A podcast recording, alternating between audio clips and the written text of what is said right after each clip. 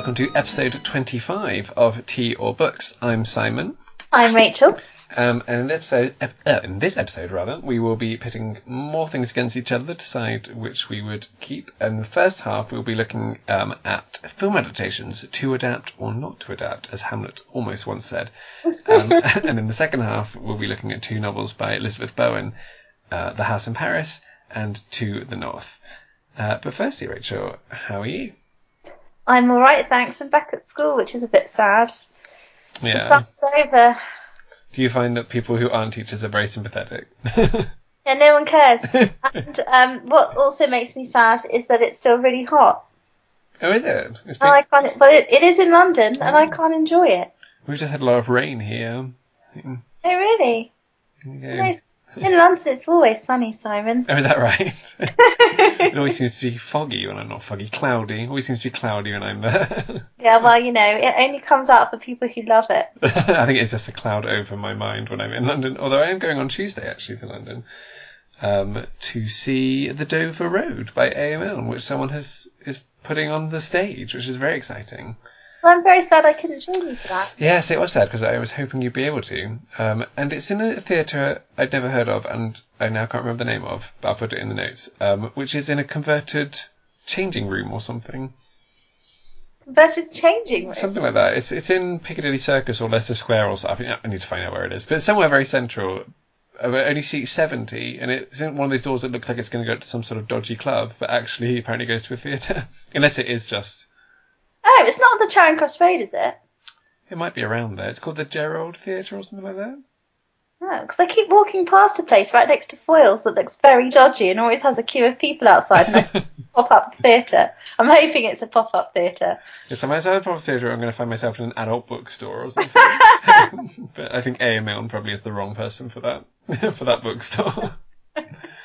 But yes, I promised Rachel that if I love it, then I'll go back again at the end of the run, which is about a month from now. so we'll see. Yeah, well, I would like to see it actually. And well, it's you know, it's just a coincidence that I've happened to book theatre for the same night, so there we are. I know. Guess what are seeing?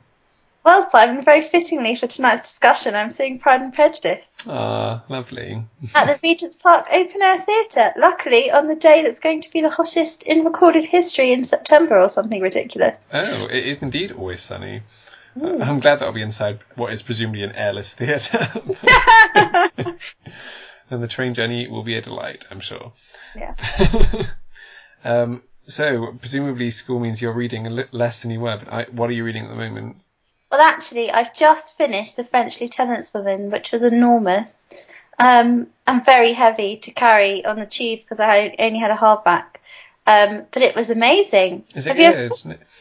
No, I have. I've witnessed my mother reenacting the um, the cape the, the caped woman looking out over the over the sea in Lyme Regis. Ah, uh, um, at the same time, at the same time, we reenacted Marianne or, uh, jumping off the Cobb from Persuasion, um, slightly too well in that I did manage not to catch seventy-year-old Alma jumping off the Cobb. So, um, this is how I entertain myself in my spare time. It seems.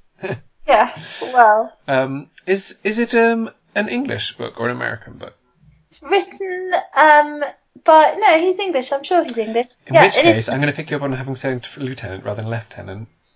Oh, sorry. Did I say that wrong? You said it the American way, not the English way. Oh, I didn't know there was an English So, way. yes, we, we, we say lieutenant, they say lieutenant. There you go. Well, well, I'm going to blame my one year in America for that, not my general ignorance. yes, not your 29 years in England. We'll ignore those. Uh, or you don't meet a lot of lieutenants in day-to-day life, do you? No, you don't. To be fair, I'm not really a military type. It was a very interesting reading experience, and not at all what I'd expected. Actually, Is it moving? No, I wouldn't say it was because it's one of those things where it's written um, so you know it's a book the whole way through. It's like the, the narrator comes in and pretend, and, and it's you know the narrator telling the story, and then it's like, well, guys, you know, obviously you know that in 1969 we do this, but in 1869 they would have done this, and you know it's it's all very uh, postmodern, but really good, and very useful for my Victorian research because it includes lots of stuff that I've just learnt about from reading that huge book I told you about last time. Oh, I was yes. like, I totally know all of these Victorian facts. this is great, and I'm glad I'd read it afterwards because if I hadn't have done, I wouldn't would have been quite clueless. So I thought it was great. It's a bit of a commitment because it is very long, but it's really I found it really enjoyable reading. The kind of book that's written for awards but is actually good. Do you know what I mean? Okay, because I, for some reason, I've always thought it was it lent on the sort of like trashy romantic side. So No, Yeah. really doesn't in the slightest, and it's kind of infuriating um, when you finish it, but infuriating in a good way. okay, Yeah, I, I really do recommend it. I thought it was fabulous. hmm, great. Uh, I because you know when you've got over a thousand unread books, you just have to go and read something that you've borrowed from your brother. Have, Yeah. I'm reading. I've nearly finished. Um, so you've been publicly shamed by Jon Ronson. No, You come across that? I haven't. No. So he he's written quite a few intriguing books, um, none of which I've read actually, but including sounding books, uh, um, like the Psychopath Test, no, Sociopath Test, one of them, um, The Men Who Stare at Goats. He basically writes about, con- writes quite a lot about.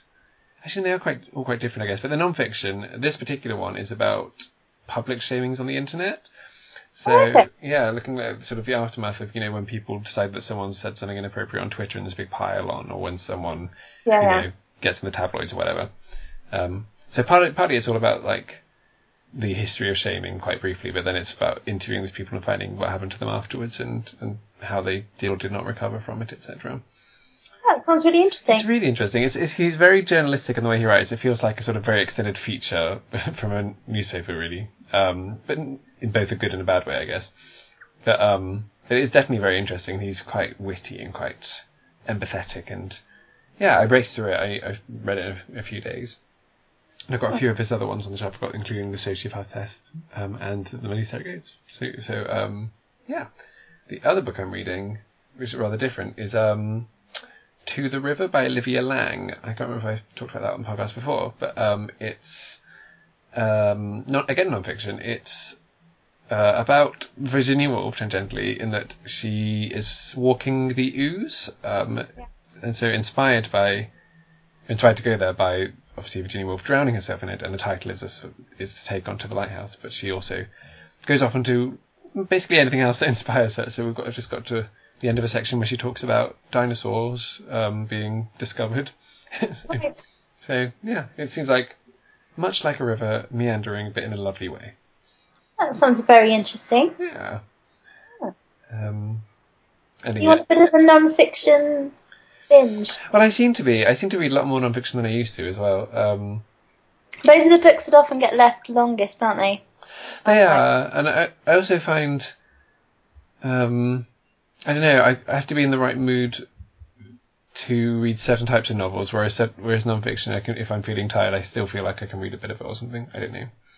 It, it feels less like I need an emotional commitment to, to non-fiction. That is true. if that makes sense. Yeah. Um, and, and I have been reading some fiction because I only finished To the North by Elizabeth Bowen about, well, this afternoon. so, um, yes. But I am gearing up for more fiction soon, partly because um, the next issue of Shiny Books is coming up, but partly because the 1947 Club is on the horizon. Ooh. So starting on the 10th of October um, for a week, it's at the next in Karen from Kaggsy's Bookish Ramblings, and my um, wait uh, wait tend to encourage lots of people to read books from the same year and see what we come up with between us. 1947 is the next year.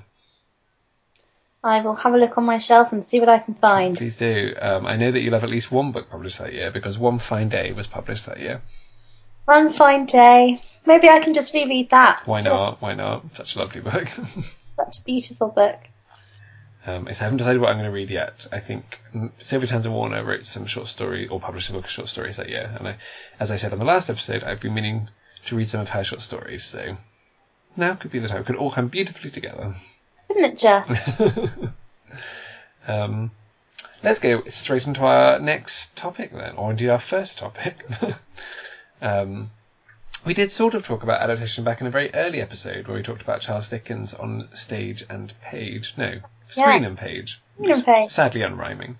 I've never seen Dickens on the stage, so nothing No. to say about that. Um, but more broadly, you want to talk about whether we do or do not want our favourite books to be adapted, or, or, um, and then I guess more broadly our experience with adaptations. Um, what are your What are your thoughts? Well, I very much enjoy actually seeing my favourite books adapted, but I think more often than not, I'm I'm disappointed by them when I get to the end, because obviously we all have in our mind our perfect characters and what we think they look like and what they would sound like, and I think also our interpretations of the characters, because obviously even though we've got them on the page for us and their speech and everything written, you still have a expectation of their emotional depth and their um, past and what how you think that they would behave outside of the world of the novel. And um, in particular, I remember when the um, Keira Knightley and Matthew Macfadyen version of Pride and Prejudice Oh. And I just thought, who on earth was advising on Mr. Darcy here? Because this is ridiculous. It's, Um, it's one of the few times in the cinema that I have shouted out loud. I shouted shouted the word no at the cinema at the screen at one point, which in fact was not necessarily was not directly connected with his portrayal, which was terrible. But with um, there's a point where Lizzie asks Darcy to dance. And It's just like no, No! it would not have happened. historically inaccurate. yes. Uh, yes, I, I, I, he was sort of like a damp Heathcliff, which was So damp. I just thought, for goodness sake, he didn't walk around with a face like a slapped ass the whole time. How was it? and why is this proposal happening in the rain outside? yes, and why are there chickens in the house? Yes, What's that all about? why does Mr. Bennet have a Canadian accent? so many questions. It's Such a terrible why did it Keira Knightley get nominated for an Oscar for it? It's all politics. Do you know what I mean? Why would he try and improve on the un, unimprovable, honourable, that's a word, um, 1995 adaptation? I know, and that's what I was going to say next. Is now that for me is Pride and Prejudice, Mm. and I will happily watch all six episodes of that time and time again because it is all the characters are exactly as I imagined. I think the way that they do the setting is very good because I don't understand this whole um, desire to make out the Bennets out to be living in poverty the whole time that people seem. This I don't know where this idea comes from. Yes, because they, they talk about beggars not being able to be choosers in the novel, don't they? And it's, I don't know if Jane Austen's deliberately, she's usually pretty deliberate about everything, so probably you're meant to think they're not as poor as they think they are. I mean, they're surrounded by all these people who are much poorer than them. So maybe he just took them at their word and thought, oh, they must have a pig wandering through the living room. I mean, I just thought this is ridiculous. They've got servants; they're fine. Like this, I don't understand this. Um, but the one at the, in Pride and Prejudice, obviously, aside from the whole lake thing, which wasn't in the book, but we all know that works very well indeed for us ladies. So you know, it was. I just thought it's wonderful, and also honourable mention, R.I.P. Alan Rickman, who was wonderful in the other excellent adaptation of Jane Austen's novel Sense of Sensibility. yes, um, it was brilliant. Yes. Yeah. I uh, talked about on my blog form, possibly on here, the fact that I don't ever visualize characters when I'm reading or visualize settings or anything like that. No. Um, so I've never been in the situation where I see a character and think that doesn't look like how I envision him. I don't, and in fact, sometimes you know you see like, all those character's blonde and they should be red haired or something. I will Yeah. forget what color a person's hair is in a book uh, unless it's you know a huge part of their character. Um, Yeah. So that bit never bothers me. But as you, but what you say, the sort of emotional construction of the character or what they how they behave that that obviously resonates a lot. And so that's the times when I can will get disappointed. Perhaps I think if we're staying with Jane Austen, even worse, I think, than the film, Pride and Prejudice film was the, t- I think it was a TV adaptation of Mansfield Park with Billie Piper. Oh, Did you ever see that? yeah. no, she, I'm sure she's a great actress. Well, at least a serviceable actress, but she, Fanny Price, she is not. No. And in fact, the Frances O'Connor in Mansfield Park was equally bad in that for some reason they decided that Fanny Price was Jane Austen and they read sections of Jane Austen's History of England aloud as though Fanny had written them. Very odd. And to be frank, I mean, who even wants to watch Mansfield Park? I can barely. I, I, I shouldn't have re- brought up its name, should I? I realise. Um, I do think also, um, I don't think Persuasion has been given enough attention when it comes to adaptations. The one with Sally Hawkins in is very good. I thought it was good. Um, yeah. But I do think it's probably her most emotionally sensitive and emotionally rich novel, and I'm surprised that it hasn't been something that people have wanted to do more often. I think it would make a wonderful Hollywood film with you know actual English actors in it. That's something that annoys me very much when American people play English people. Though I have to say that Gwyneth Paltrow does an excellent English accent, and I thought she was very good as Emma. She was very good as Emma. Um, yes, I I like in fact both adaptations of Emma, which both came out in the same year, I believe. Yes, I do think both of them are very good. I did enjoy them very much, and also the TV version as well with Romola Garai. She's was I thought she was very good as Emma. Uh, that one annoyed me because I thought the dialogue was very anachronistic. But Well, thought you she know. I love Jonny Lee Miller, so Well, yes, you were willing to overlook a multitude of sins, I'm sure. um, John Lee Miller, Miller was, I believe, was the right age to play Knightley. Looked so much younger than, than that that it, I didn't feel like it worked. but yeah. I This, love this is this is because of my prejudice against the Knightley Emma pairing and the fact that I think it's slightly creepy. let's not get into that. let's Simon. not let's not fight. Um, I think one issue I, in term, which may, maybe separates the Austen adaptations from the other things we might discuss today, for me, is that uh, certainly with Sense and Sensibility and Pride and Prejudice, and I think Emma, I saw the film or TV series before I read the books, which does change a lot about how I think about them as adaptations. Yeah, I think for me, um, I always try and avoid seeing the adaptation of something before I've read it. I always like to have read it first because otherwise it colours everything. Yeah, I certainly do now. Um, in fact, I was listening to my brother's podcast, The Seat Set of Movies. Anyone interested in movies, do give it a listen. Um, and um, he was talking about adaptations of young adult no, um, Um, he did at one point say that the film is always better than the book, which he, he did say just to rile me. So in return, say the book is always better than the film, Colin. But, um, but he, um, yes, his his co-host Eugene did talk about how he'd bought a book to read just because he thought the film was terrible and he thought maybe the book would be better or, or vice versa or something. But um, I do always want to, if I want to have a primary interpretation in my head of what of the story and of the characters, I want that to be the first one, so, which almost always is the is the book. And Yeah. there's rare cases where there's been a novelization of a film, I'd watch the film first. But I think I have read maybe one novelization of a film in my life. Um, it was High School Musical, the book, which I read as a basically as a bet. it was terrible. I can imagine. yes. Although they did used to read the Sabrina the Teenage Witch and Sister Sister novel spin-offs. So, Simon, you never cease to amaze. me. the number of times I should just go hand in my PhD just alarms me. uh, again, they were terrible. yeah. I think there's a difference as well between the sorts of quality of the books you read. So, for example, you know, I do love a bit of trash when it comes to films. Um, and I have watched the Hunger Games films and I thought they were great and better than the books, I might add, because I have also read the books. Um, though I did that as part of my job, obviously, as a teacher, I have to read kids are reading. Um, and so I did, you know, those sorts of, and other Harry Potter films, um, let's get aside from the terrible acting, the, from the children, the adults are great.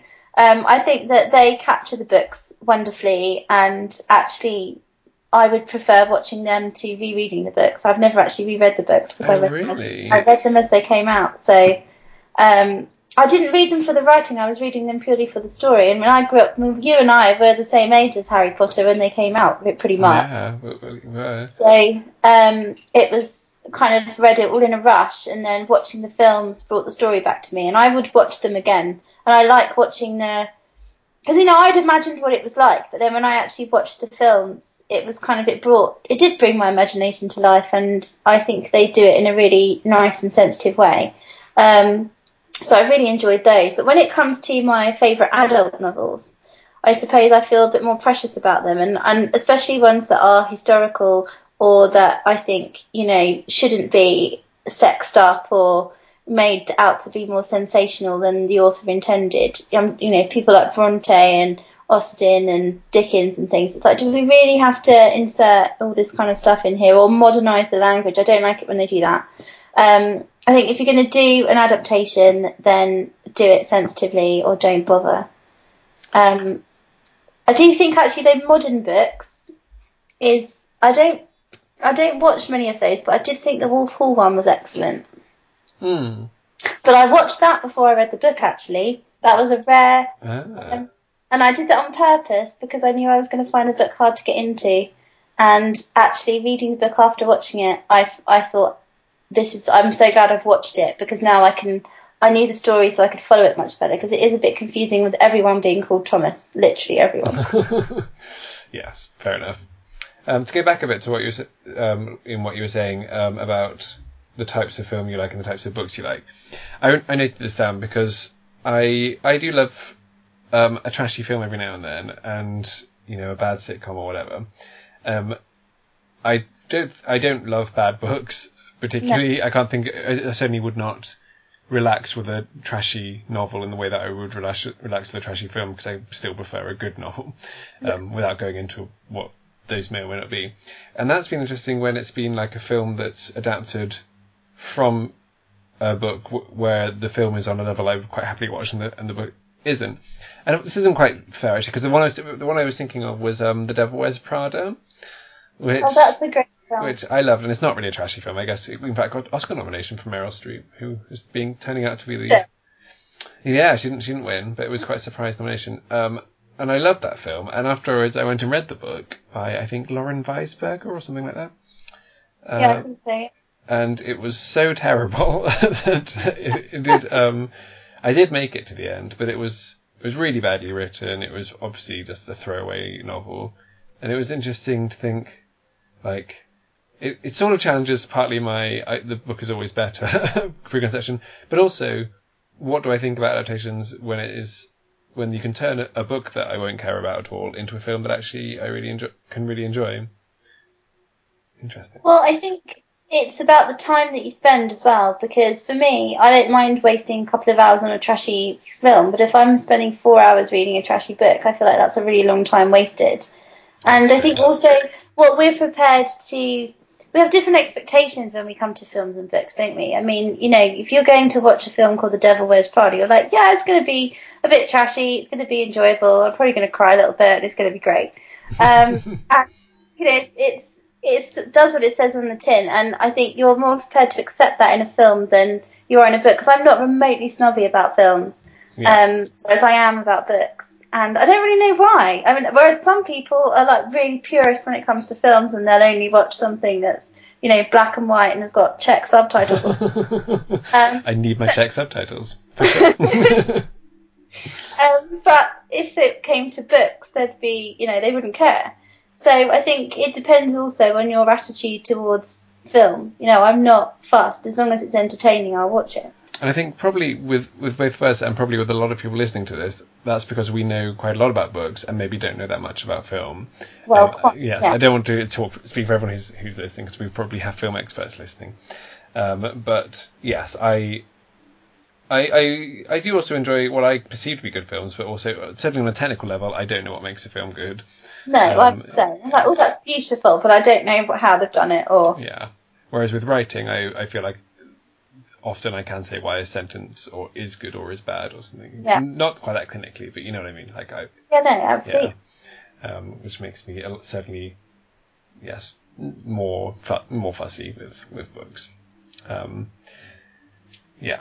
I think when it comes to adaptations, um, I think it's it doesn't matter, you know, the type of book is obviously going to be appealing to different types of audiences. So, for example, The Devil Wears Prada, that's going to be watched by people who don't even know it's a book. yeah, of course. Whereas then you have the Harry Potter series, which is obviously was made because people wanted their favourite books to come to life. So that's a different. That's just, for, and also I would say the same for Lord of the Rings, for example. You know, which I did enjoy reading the books, but I didn't enjoy, you know, a, million hours of of people tramping across New Zealand, which is a beautiful country, but I didn't need to see it for as long as I did. Um, so that for me, that didn't really appeal to me. Um, but when it comes to, I think stuff like Jane Austen or the classics, people who watch it tend to watch it because they they love the books and they feel really invested in the characters. Um, and I think that's where you get people becoming disappointed and angry and, you know, online message boards going crazy because people think, you know, people have very set ideas of what these people should be like. And they are actually very offended if those, those people aren't as they expected.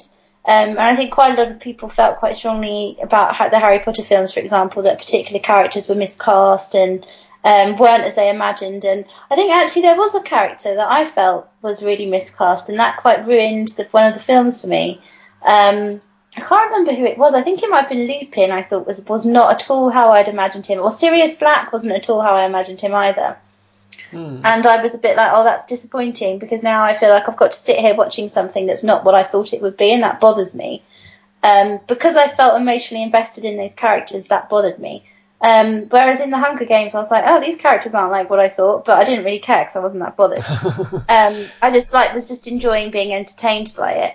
Um, and with books that I know like the back of my hand, say like Jane Austen novels or anything like that, I would will be annoyed if I don't feel that the characters are doing what I I think they should be doing, and that and that would ruin the film for me. So for me, like to adapt or not to adapt is all about you know how desperately passionate I feel about how a character should be or a book should be, and if you mess with favourite characters, then I, I won't be happy. Yeah, I think that's definitely fair enough. Um, and I think uh, so much you said I need to try and work out what I think I was going to respond to. I feel I should go on the record first of saying that I love the Harry Potter books and I've read those many times, but the films, I watched them all. But I think partly Daniel Radcliffe's acting being so bad for at least the first five just like put me off completely. I mean, that's still wooden. Yeah, the idea that you've hired like Maggie Smith and Alan Rickman and Michael Gambon and all, all these great British actors, and you've got some some kid at the front being like, "I'm a wizard." it's, just like, it's like I think it's the only thing he said for the first four films. But um, yes, so that was interesting because I besottedly loved the books when I was uh, when the fir- first three or four came out. Um, I still very much enjoy them, but I don't reread them as much as I used to, certainly. Um, yeah, so what you're saying about not always knowing that um, the thing you're seeing is a book, I think that has often happened to me, particularly with films that I didn't know much about before I saw them. Like things like Thank You for Smoking, I saw. In fact, The Men Who Stare at Goats, which I talked about earlier. It's only when I later see them in a bookshop, I think, oh, I feel bad now, because if I'd known it was a book, um, I'd have tried to read the book first. Yeah. And there are some things, like I quite wanted to see the film Submarine a while ago. I wanted to wait until I read the book by uh, Joe Dunthorne, um, which has never quite made it to the top of my reading pile, and thus I've never seen the film. so, um, in fact, it's a film that I saw the tr- saw. I was talking about it with a friend. I thought, oh, actually, I, I I quite like to see that, and then realised the only thing I knew about it was that the two main characters had fringes. in fact, that's enough for me to be like, oh, sounds like it'll probably be a good one. I think I just assumed it would have to be a good indie film if they both had fringes. Yeah. Um, let's look at this from the other angle for a second. Um, what are your favourite films? So, and are they adaptations? Oh, that's a very wide question. Um, oh. I can't, well, do you know what? Actually, my favourite films, and this is, you know, the trash, the kind of stuff that I would watch again and again and again. I love the Bridget Jones's Diary film, Ah, and I'm obviously wetting myself with excitement that there's another one coming out very shortly. are you including the second film in this? Yes, The second racist film? it's brilliant. it's, it's, the second film is so bad, Rachel. I just love it. I mean, I love the first one. I really love the first one. I won't hear a word again. Um, I they're amazing, but I've tried to um, read the books. Couldn't get on with them at all. So I've never actually read the books. I don't Oh, know if they're faithful to the books or not, but I think they're hilarious films. And I think you do have to be a woman to understand that, you know, this is life, I'm afraid. This is what it's like to be a woman. If you watch Bridget Jones, you'll understand everything about women. I mean, firstly, that's nonsense. Secondly, I have, I, I do, I really love the first film, but the, I mean, what's it like as a woman being in a in an East Asian jail, Rachel? Please do tell me. So I assume it's nothing at all like the portrayal they gave in the film. Yes, absolutely. But at the same time, it's still very humorous. Slash racist. But, anyway, I will I will be going and seeing the third film, although I did not read the third book actually. I decided because I, I, didn't particularly like the second book either. Although I do really like the first Bridget Jones book. Um, having said that, I've not read it since I was about sixteen, um, but it felt very much to me like the Provincial Lady of its day, which was um. Yeah, I think I couldn't get on with the diary format. I found it a bit too bitty, you know. Uh, whereas I do love a diary format. Mm. Um, well, so that is an adaptation, even if you've not read the, read Yeah. book. Um, my favourite film um, is The Hours, um, which I is a film. lovely film, which I did watch before I read the book, actually. Um, indeed, before I read Mrs. Dalloway, I watched it and then I read Mrs. Dalloway and then I read The Hours by Michael Cunningham. Um, and I think it's just a wonderful adaptation and a wonderful novel. Um, Yeah. it's just, and it's it's a very clever adaptation because the novel. Uh, for the- I'll just briefly explain it because I don't think we've talked about the hours before at any great length. We probably have, um, but it um, looks at three different women. One of whom is Virginia Woolf writing Mrs. Dalloway. One of whom is um, Laura in the 60s, 50s, 60s, um, reading Mrs. Dalloway, and one of them is again Meryl Streep um, playing Clarissa, whose life is very much like Mrs. Dalloway's. And, and as I say all that, I feel like I have said it on the podcast before. Forgive me, everyone. um, but in the novel, they obviously separate in different chapters, whereas the film brings their lives together much more. Um, there's much less distance, so you'll I, you'll see like shots of all three of them within the same sort of minute, rather than spreading it out a lot. And I think it works really, really well. In fact, in some ways, it's better. It's a, it's a device that is easier to get across on film than a, in a book, I would imagine.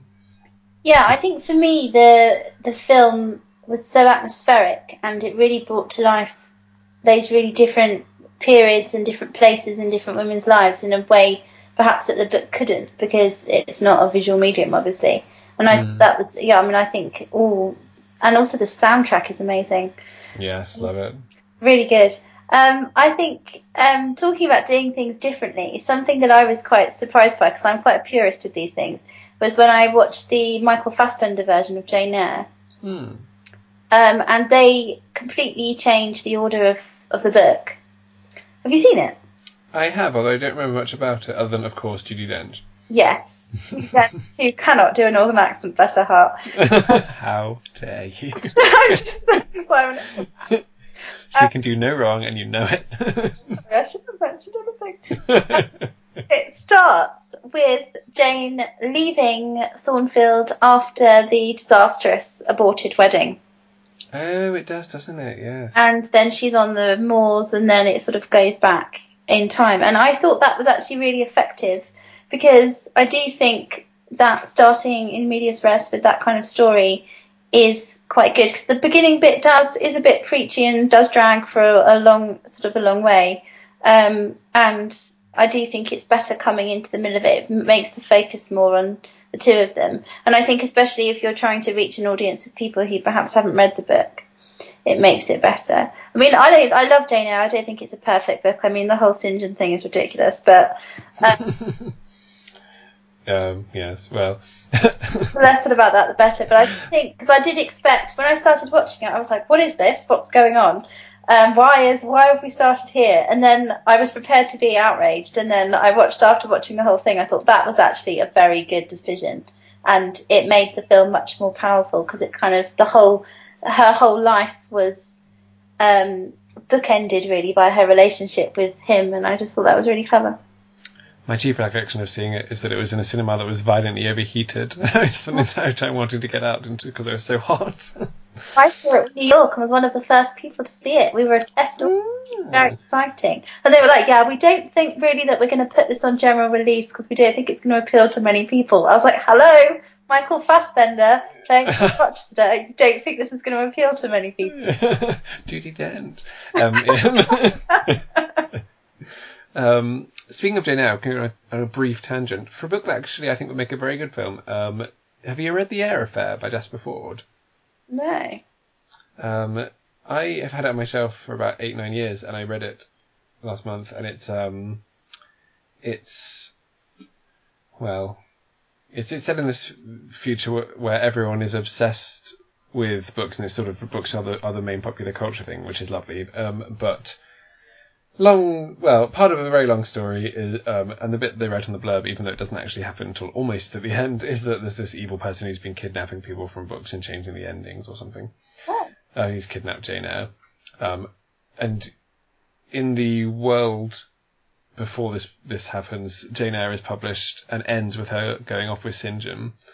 Um, and that's sort of accepted, and it's only after Thursday Next, who's the, is the main character, who intervenes that it goes back, inverted commas, the right way, um, which didn't work that well for people like me who think that she'd be better off with St. John than Rochester and better off, but preferably with neither of them. But um, yes, she didn't have my sympathies there. I was like, just just leave them both. Just go and become a school teacher somewhere, or find a man who's not in some way insane. I'm not getting into this with you. no, you're probably you're, you're very wise. This could get messy. But So- um, You think that would make a good film, and it hasn't think- been adapted? I don't think it has been made. It has, I don't think it's been made film for yet. I think it would- make a very good film. I don't think it was a very good book. Uh, I was quite disappointed by how little. Well, I, I loved so many ideas in it because there's, there's this guy who's a quirky inventor and he does lots of fun literary inventions and there's lots of great references.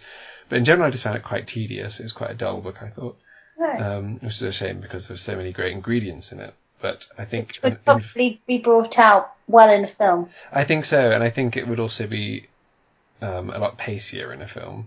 Um, I mean, it could have been a pacier novel, I guess, if they'd made it much shorter, but um, they just before. But yes, it, if, and it felt quite filmic. There were lots of details that I think would, would work very well visually. Um, are there any um, books that you think would make great films that haven't been made into films? Yeah, I think I was just thinking about this. I would love to see the Gilead trilogy trilogy made into Uh, film. yeah. I think lots of people I've talked to about this have said, "Oh no, but it's kind of it's so internal. I don't think it would work." But I really do think that a clever filmmaker could make something beautiful out of it. And I think the setting would be. I could just imagine the kind of prairies, and I think it would be beautiful. And I would sit there crying for three hours, and I'd love it. um, Yes, I think it would, it would be a good, like, sort of art house film or something. Yes. Yes, um, it definitely. what was that awful film a few years ago with Brad Pitt in it? Did you watch it? That was like all just close-ups of stuff and people in like flowers and stuff. What was Oh, that? the Tree of Life or something. yes, it would be Yeah, I didn't see it. better. Okay, so yeah, what a great sell. At least you're right, pitch. Remember that awful film? It could be like that. uh, well, I'm sold. you know what I mean. um, I bet you can get. Can you guess the book that I would most like to see turned into a film? Um, yes, Mrs. Hargreaves. Yes, and of course. And can you guess who I would wish to play Miss Hargreaves?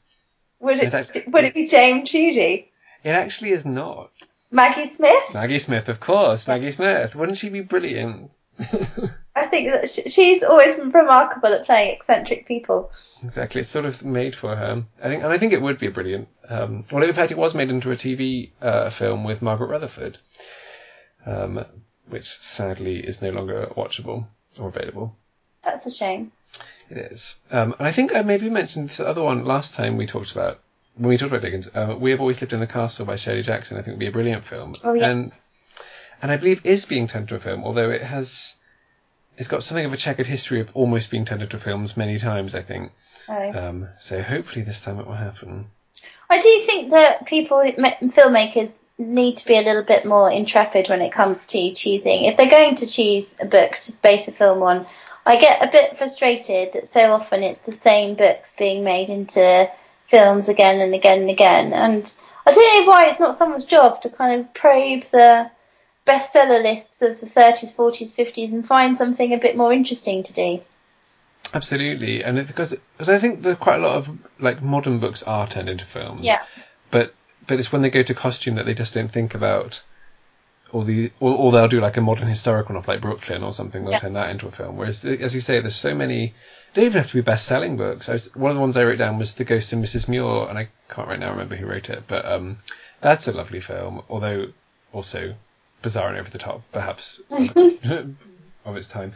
Um, but something that I wrote down, Patricia Brent Spinster. Um, I think that'd be just a great sort of like knockabout fast sort of film. Like Kristen Wiig would be great in it. But, um, I think there's all these light-hearted Edwardian novels that would be perfect now. I mean, like again, Miss Pettigrew Lives for a Day. That was great to see that turn into a film. That sort of thing. More things like that would be lovely. I think many of the Persephone list would make wonderful films. Oh, absolutely. Um, and then there's there's authors like I, wrote down Beryl Bainbridge. I don't think any of hers have been turned into films, and they seem like they'd be such good films to me. They're so um, the characters are so sort of not over. They're slightly over the top, um, and I think you know great parts for character actresses would be wonderful. Yeah, and I mean, I've just I'm nearly finished reading my Cazalet five books. Oh yes. Um, which are continuing to be wonderful, and they did start making a TV series, but they inexplicably stopped after the second book. Oh no! Did you watch any of it? Yeah, I did. I watched it when it first came out before I read the books, and I've ordered. I bought the DVD for my mum so that she could watch. And she said, "Oh, I don't know why they've stopped at the second book." And we looked into it, and apparently they, they commissioned the third and fourth books, but then um, somehow the project just got dropped. Um, and it's a real shame because it would, I think, those would make great films as well. And it's for, for most of it, they're set in wartime London, so it would be great to have that kind of period detail and everything. And there's such a massive array of different characters who you could follow. I think there's a lot of stuff like that that's neglected. And what frustrates me is that it's just like the big bestsellers, often young adult novels that get immediately made into films, not particularly good quality, just to quickly make money. Twilight, mm. Hunger Games, Divergent, all that sort of thing. Like, people, come on, let's, you know, focus on making some nice quality adaptations of books by authors that could do with a revival. And then those books will come back into print or back into popularity, certainly, and people will discover some wonderful new writers. Yeah, and I think um, from I mean I'm not a film expert by any means, but the ones I have seen when they are adapted from adapted from a novel, they seem to be so much more interesting than the ones that aren't. I think just people people who yeah like novelists. I just think in general are better plotters than a room full of scriptwriters, particularly because I think most films are sort of made by committee with so many people involved that it just ends up being a bit like the plots aren't going to be as interesting perhaps. No. Some, somebody who certainly knew um, the value of adapting novels into films was Alfred Hitchcock. Oh. Um, because so many of his great films, obviously Rebecca, um, The Lady Vanishes, The Birds, those things um, were books originally. And he did a great job at picking things, although I don't know how obscure the things he picked were. But um, well, I think you know there is something about a good story that stands out, but I think also there's obviously money has to be considered, and you know who, people are going to look at the name of some obscure book they've never heard of on a film poster and be like, oh, what's that all about? Um, whereas if you do another adaptation of Jane Eyre, you've got a guaranteed audience, haven't you? So that's true. I think we think, yeah, if if if our words hold any sway, it's with the sort of indie filmmaking people, or you know, or just like you know, ITV drama or BBC film or something. I think we'd both be very happy to act as literary consultants. Drop us a line. Yep. we'll be very reasonable in as much as we will charge nothing for this. we will pay you to allow us to do it. Yeah. I mean, I'm just going to do a, a, a, very smooth segue here and say, you know, Elizabeth Bowen's books would make marvelous films.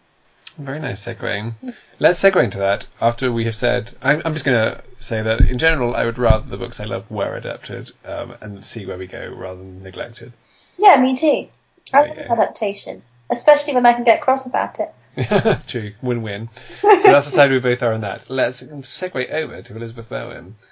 Um, and this was um, so after I forced Rachel to read Lolly Willowes, I, I said I'll read anything you want in return. Um, and the book that Rachel chose was To the North by Elizabeth Bowen. Um, I had previously read two Elizabeth Bowen novels, and I have an confusing history with her that continues to confuse me. um, maybe first though, Chief Bowen cheerleader Rachel should give us a quick sell on Elizabeth Bowen and, and these books. Okay, um, well, Elizabeth Bowen, I can't remember who I have to thank. I think it might be my friend Ellen in New York, I have to thank for introducing me to Elizabeth Bowen. Um, yes, she bought, she told me about her in New York and gave me a copy of To the North, um, which I read. I was living in New York and it was very, I think it was in the summer and I read To the North and it was like I'd been hit around the head when I got to the end. Um, I was just so amazed by how brilliant this book was and how much I've been blown away by it. And the style of her writing was absolutely beautiful. Like every sentence was so wonderful. I was like, how have I not heard of this person before? Um, and then I just went on a binge and read everything. And To the North is about these two, I think, are they cousins? It's been a while. It's this very bizarre relationship where, well, they're, they're sisters-in-law, but they're also, yeah. sorry, not, um, also weirdly related via an aunt slash stepmother slash something. Yeah. Yeah. So they're kind of loosely related. In fact, you know what? You describe it because you've just read it, and then I'll. True, actually, yes. And you. Oops, sorry, that's my mic falling over. um, yes, the the house in Paris is very hazy with me, so I need you to go for that. But yes, to the north is um, the main characters are Cecilia. Cecilia, let's say her name's Cecilia, yeah. um, and Emmeline. Um, Cecilia is a widow. She was only married for a year to Emmeline's brother Henry. Um, she bumps into or meets a man called Markie on a train on the way back from living abroad for that year, um, and he enters her sort of social circle. Um, and it's sort of like a, a sort of false suggestion from Bowen because you think, oh, are these going to, people going to end up forming a romance. In fact, it's Markie and Emmeline who form a romance, while Cecilia is involved with a guy called Julian. In terms of plot, not that much really happens. It's more just sort of the development of those two relationships um, and ha- and how other people deal with it. What is so striking about it is the way that Bowen talks about, um, well, the way, she, the way that she shows people's behaviour and the way that she depicts just ordinary scenes in a way that is quite astonishingly um, insightful and sort of unsettling in how perceptive it is in some ways. Um, in the background, there are various other comic characters like Lady Waters, who is the relative they have in common, um, weird in weird distant ways, whose life is basically meddling in other people's lives in the name of attempting to make things better, but actually making things much worse. Um, yes, more about her later. That's to the north. I'm desperate to know what you thought of the book. Should we go straight into that? Well, I'll give you a bit of background actually, and then you can talk about the house in Paris. Okay. Um, so the first book I read by Bowen was The Last September, um, maybe eight years ago, um, and I found it really boring. Um, it's, it's, all about the Irish troubles, the previous Irish troubles, um, and I I think because I've been expecting a sort of you know cozy 30s domestic novel or whatever, mm. I, the fact that I had to really struggle to get into it put me off. Um, and I sort of written Bowen off um, until Darlene challenged me to read another one, and she said in return that she would read an Ivy Compton Burnett novel. so she read Man Servant and Maidservant, which incidentally was published in 1947, for anyone looking for a 1947 club. um, and I said I'd read The House in Paris. Um, and I thought it was really, really brilliantly written. And Darlene successfully converted me. Um, with this, with To the North, it was this weird thing, which looking back, I think is also probably true of what I felt about in Paris, though because it was much more of a success in the previous novel, I'd sort of overlooked it. Um, in that I'm reading it thinking this is so well written, it's it's just amazing writing, um, but and there were large periods of times where I was feeling that and I was connecting with it in those times and thinking, gosh, it's just amazing. But then there were lots of other times where I was thinking, this is amazing, and I can't connect with it. I just feel like I'm admiring it, but I'm not getting below the surface somehow. I'm just sort of skating across, just seeing how fine the writing is. And there's a weird thing, the weird thing, the way that I thought about it myself, and I don't know um, anyone who listens to this who wears glasses but isn't that badly short-sighted will may get this. In that sometimes I get a book where the font isn't quite large, large enough for me to read without glasses, and isn't quite small enough for me to want to wear my glasses to read it. And either way, I feel like I'm not quite reading it at the right size, or it's not quite working for my eyes. And that's how I felt, feel with Elizabeth Bowen, in that I'm not quite getting it. I'm getting the meat. I get yeah. There's a sort of disconnect that means that I th- I think she is one of the best writers I've read in terms of a scene by scene how she describes people, how she describes what's going on. And I, I wish I'd written some down, but just but just the way she t- talks about a conversation and what people are doing during a conversation with their hands or with their eyes, or it's just it's just amazing.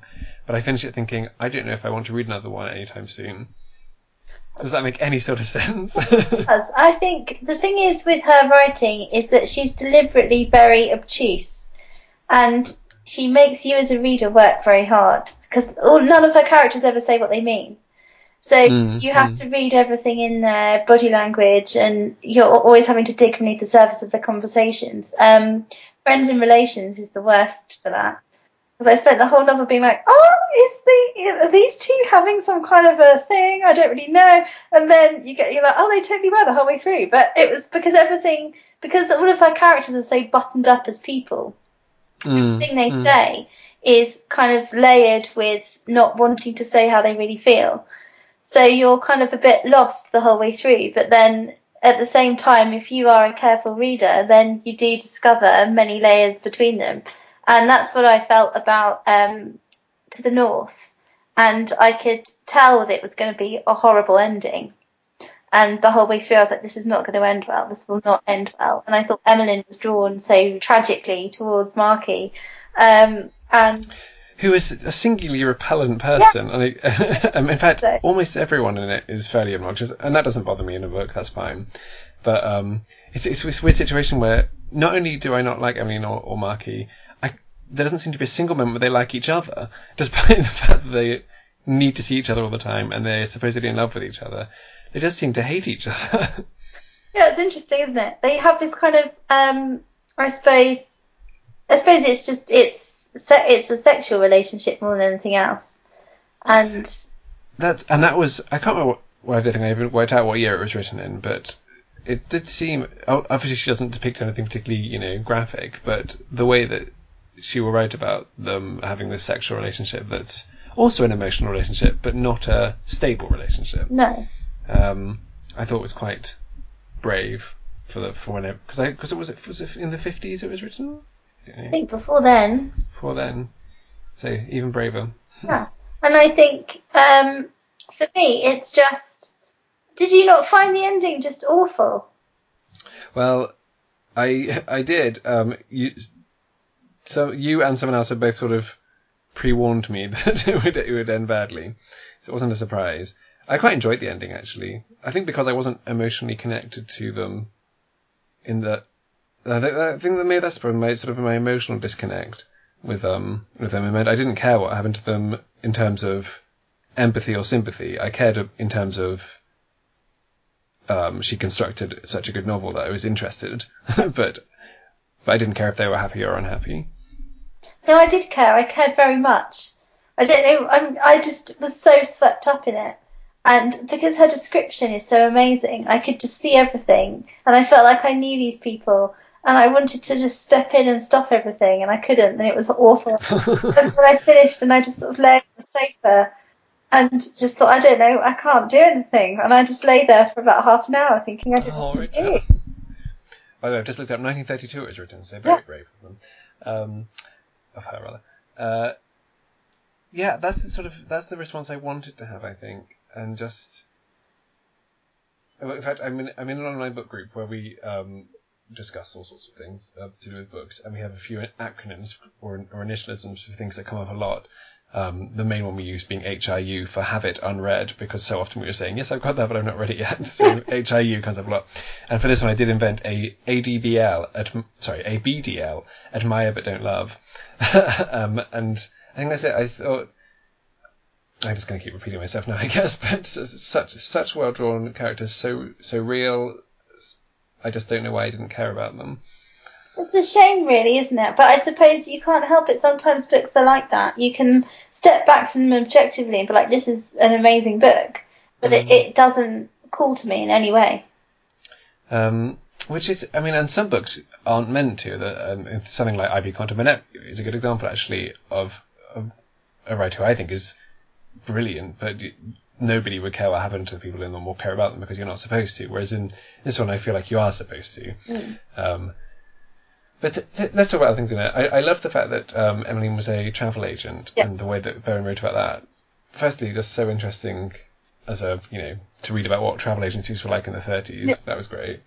But um, but also such a brainwave to make. I, I love that she's not this woman who sort of hapless woman who's waiting around in high society for this man to say whether or not he loves her, but she is a queer woman and a really interesting queer. In fact, that reminds me actually, my favourite scene in the book um, was the one where Trip, their uh, secretary or stenographer, as she is named, um, has that sort of emotional outburst that about him not being treated properly, but does as you say, doesn't quite say what she means, doesn't say all the things that she's thinking. Emily can't work out why she's unhappy, is trying to apologise, doesn't know quite what for. Trip can't quite work out how to frame what is upsetting her, which is essentially that she's not considered an equal and not getting the sort of femi- feminine confidence that she was hoping she'd get. Um, and it's such a well observed, such a such a clever scene. Um, I think, I think all the things to do with the travel agency were, were my favourite bits in the novel, more so than the um, would be will they won't they sort of romances. I just, I mean, I agree. I thought that was wonderful. But I just, I mean, the thing that I love about her in all of her books is her her ability to do conversation so well. Mm, mm, yeah. How there's these kind of like people just dancing around each other, and everybody's afraid to say what they really think because they're afraid that the person doesn't feel the same way about them or isn't going to give them the answer that they want. And it's this kind of repression that makes the atmosphere of her books so heightened for me and that makes me so invested in them because I'm constantly waiting for someone to say something that's going to blow everything else. and she gets the, the logic of conversations so well. The fact that what people are replying do, doesn't really follow on from what was said before, but but that is how conversations, particularly emotional conversations, that's how they happen. um, often novels, it's it's much more because the author's thought it through. It goes from A to Z very logically. Whereas yes, Bowen does reflect how well people will just say non sequiturs or will say things that don't quite um, follow on and don't quite make sense, but lead the conversation in a different directions, etc. That sort of thing. I thought it was really cleverly done. Yeah, she does that. Like it's she can express how people don't actually listen to each other. Yes, I think yeah. that's great. That people are just waiting to be able to say what they were thinking the whole time, and what that other person's saying is not important. Which is brilliant. She's brilliant. Her observation is fantastic, and some of her sentences where she's just describing how the light comes in across the floor, or how mm, it smells, or something. I'm just like, oh, if I could write like that, hey, I would love it. Um, before we talk more about this book or her in general, um, could you give us an introduction to The House in Paris? Yes, The House in Paris is a very odd book um, in terms of its um, premise. It's about this little girl called Henrietta who's 11 and she is going to stay with her grandmother in the south of France. Um, but she has to change trains in Paris. And because she's travelling by herself, her um, she, it's been arranged that she's going to stay at the home of an old friend of her grandmother's um, in Paris, and while she waits for her train. But there's this old friend of her grandmother's. There's like a it has she, she's like a youngish woman, but she's mm. comes across as being very old, but she's not. I mean, she must be in her thirties, and she has this mother who's an invalid who's in bed upstairs, and you, you, she just kind of have this kind of vision of this darkened room where no one ever goes. And this little girl is put into this strange dark house, and then this other this um, boy arrives as well, He's also there um, to wait for his mother. So this this woman is kind of running this halfway house for children who need to be looked after briefly while other things are happening. and, and he's going to meet his biological mother for yeah, the first time. He's going he? to meet his mother for the first time, and then you have this kind of flashback to the past, of 10 years in the past, where we learn about this boy's mother and this unadvisable love affair that she had, and the connection that Miss Fisher, who's the woman who lives in the house, has had with them. And you kind of get this unveiling of just tragedy that's happened to this person. And it's so, the atmosphere is just, you could cut it with a knife. And it's random, but makes. I remember when I started reading the flashback, I was like, "What is this?" And then as gradually things come together, you're just like, "Whoa, this is amazing!" And how she uses these two children and their relationship with each other. They've never met each other before, and her ability to draw these children and their awkwardness and um, how that's reflected in the awkwardness of the house and everything. It's just brilliant. Yes, I um, was struggling to remember much about it, to be honest, so I went back to read my review and then your review, which is lovely as well. Um, and I had remembered that I really loved the section with Leopold and um, Henrietta's. Yeah. Uh, Henrietta. I say uh, the sections, the beginning and the end. Um, for many of the same reasons that I said about the, f- the first half, except, um, again, it's her observation, not so much what people are trying to hide because children don't hide as much as adults, but just the bizarre, the bizarre way in which children who are strangers interact. And um, there's a great bit she wrote. I'll just read out um, from my review a quote that I put down. Um, with no banal assuring grown-ups present, with grown-up intervention taken away, there is no limit to the terror strange children feel of each other, a terror life obscures but never ceases to justify. There is no end to the violations committed by children on children, quietly talking alone. And that encapsulates, I think, the whole of those sections, essentially. These, like, the children aren't deliberately unkind to each other particularly, but they're very blunt, they they will just, they don't care what the other person's thinking, they've not developed empathy yet, so they're just, they're just chatting, but it's sort of devastating to both of them, but also just sort of throwaway at the same time. It's really interestingly done. Yeah. Um, and I loved those bits. I found the middle section less interesting. Um, well, I really love that middle section, and the it's the kind of depiction of Leopold's mother, Karen, and this illicit relationship she has. Um, and I mean, I won't say everything because I don't want to ruin it for people reading it, but um, it's it's so tense because it's there's uh, someone else involved in the relationship as well, and it's I just thought it was brilliant, and the very the fact that this that Karen was kind of having to be follow she's expected to do what what her parents wanted and how she's kind of trying to push out from these expectations and then the tragedy of her having to then go back and go, turn her back on what she really wants and do something else instead and I just thought it was brilliant. I know I've said that really vaguely, but I can't say more because then it would ruin, ruin the plot. Well, I have to say, I went back to your, I say, I went back to your review and was reading it. You were saying, "Well, I won't give away the plot, but it all comes in." I was thinking, I can't remember what happens. I still don't know, but, but I'm sure it worked out very cleverly. I think because my my interest and the th- things that have stayed with me is the atmosphere of that house in Paris. The fact that they were in this wonderful city that they're des- that Henrietta's desperate to see, but she never can because they can't leave that house. Yeah, And in some ways, it's a bit like to the lighthouse, there's always that sort of possibility that they will go and then, and they don't. yeah, Although obviously in Still Lighthouse they do eventually, but you know that sort of um, prison that children are put into if adults decide they decide that they will be, and the sort of helplessness of children. Um, yeah. I think that's something that comes across the most. The fact that as a child you can't do anything unless an adult decides that you can. mm, And mm. you know you can have all these things, and your day hinges on whether the whim of the person who's looking after you. And I think that's. But also, those children are utterly reflected in the lives of the adults around them as well. And I think that, for me, was the most kind of distressing thing about the book, because we think of of adulthood, and certainly the children think of adulthood as being this place where you can do exactly what you like. But the two women in that house are just as trapped as they are, and I think it's really kind of a powerful book about the prisons we all put ourselves in, I suppose. Mm. So, are any of her books cheery? Well, um, uh, not really. But I think, do you know what? She's a very realistic writer, and I think she kind of she shows life as it is, and she's not afraid to. There are moments of beauty, Simon. Yes, I think this reminds me of um, it, something I thought I was writing a, a blog post about years ago. Of, I think it's a shame that so often observation of human nature ends up with it being um, unpleasant. I think that's one of the things I I think I wrote actually in my review of Gilead. Um, the fact that she Marilynne Robinson shares Bowen's ability to just observe human nature and human behaviour very closely and accurately, but doesn't always conclude that it's unpleasant.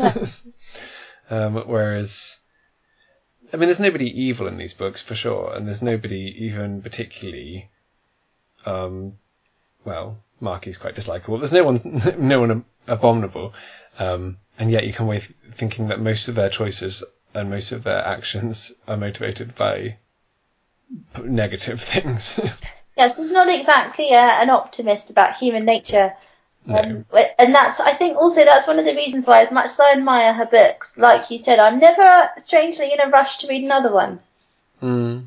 They're kind of things you have to be in a particular mood for. If you're ever so slightly depressed or feeling rubbish about yourself, don't read an Elizabeth because it won't improve things for you.